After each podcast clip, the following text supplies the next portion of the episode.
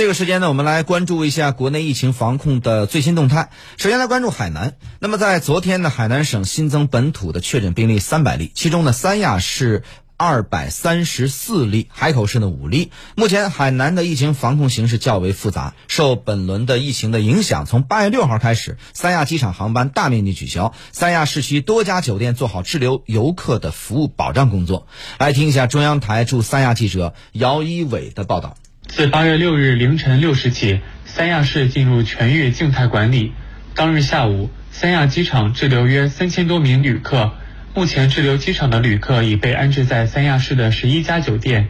来自郑州的刘阿姨目前被安置在三亚湾的某酒店内。我们就在机场也很无助的，三亚还是做的比较好的，酒店工作人员对我们照顾的都很好，吃的也很好。据了解，刘女士所在的酒店大约滞留了八百五十名游客。住店经理李小燕表示，目前酒店工作人员全员停休，为更好进行防疫管控，酒店还对服务和餐饮做出特别安排。我们的口罩还有酒精，我们都无限量供应，在营业点给客人免费发放。我们这个未滞留的客人，这个餐饮的安排就是我们每天两荤两素，然后呢有营养汤有水果，客人来这边有序的把它领到房间去食用。客人有任何特殊物品的需求，比如说尿不湿、奶粉。我们会安排专人出去协调采购回来，发放到客人手上。当前，三亚市新冠疫情防控指挥部要求酒店积极配合政府等相关部门，做好滞留游客的接待服务。游客续住要在原酒店的房价，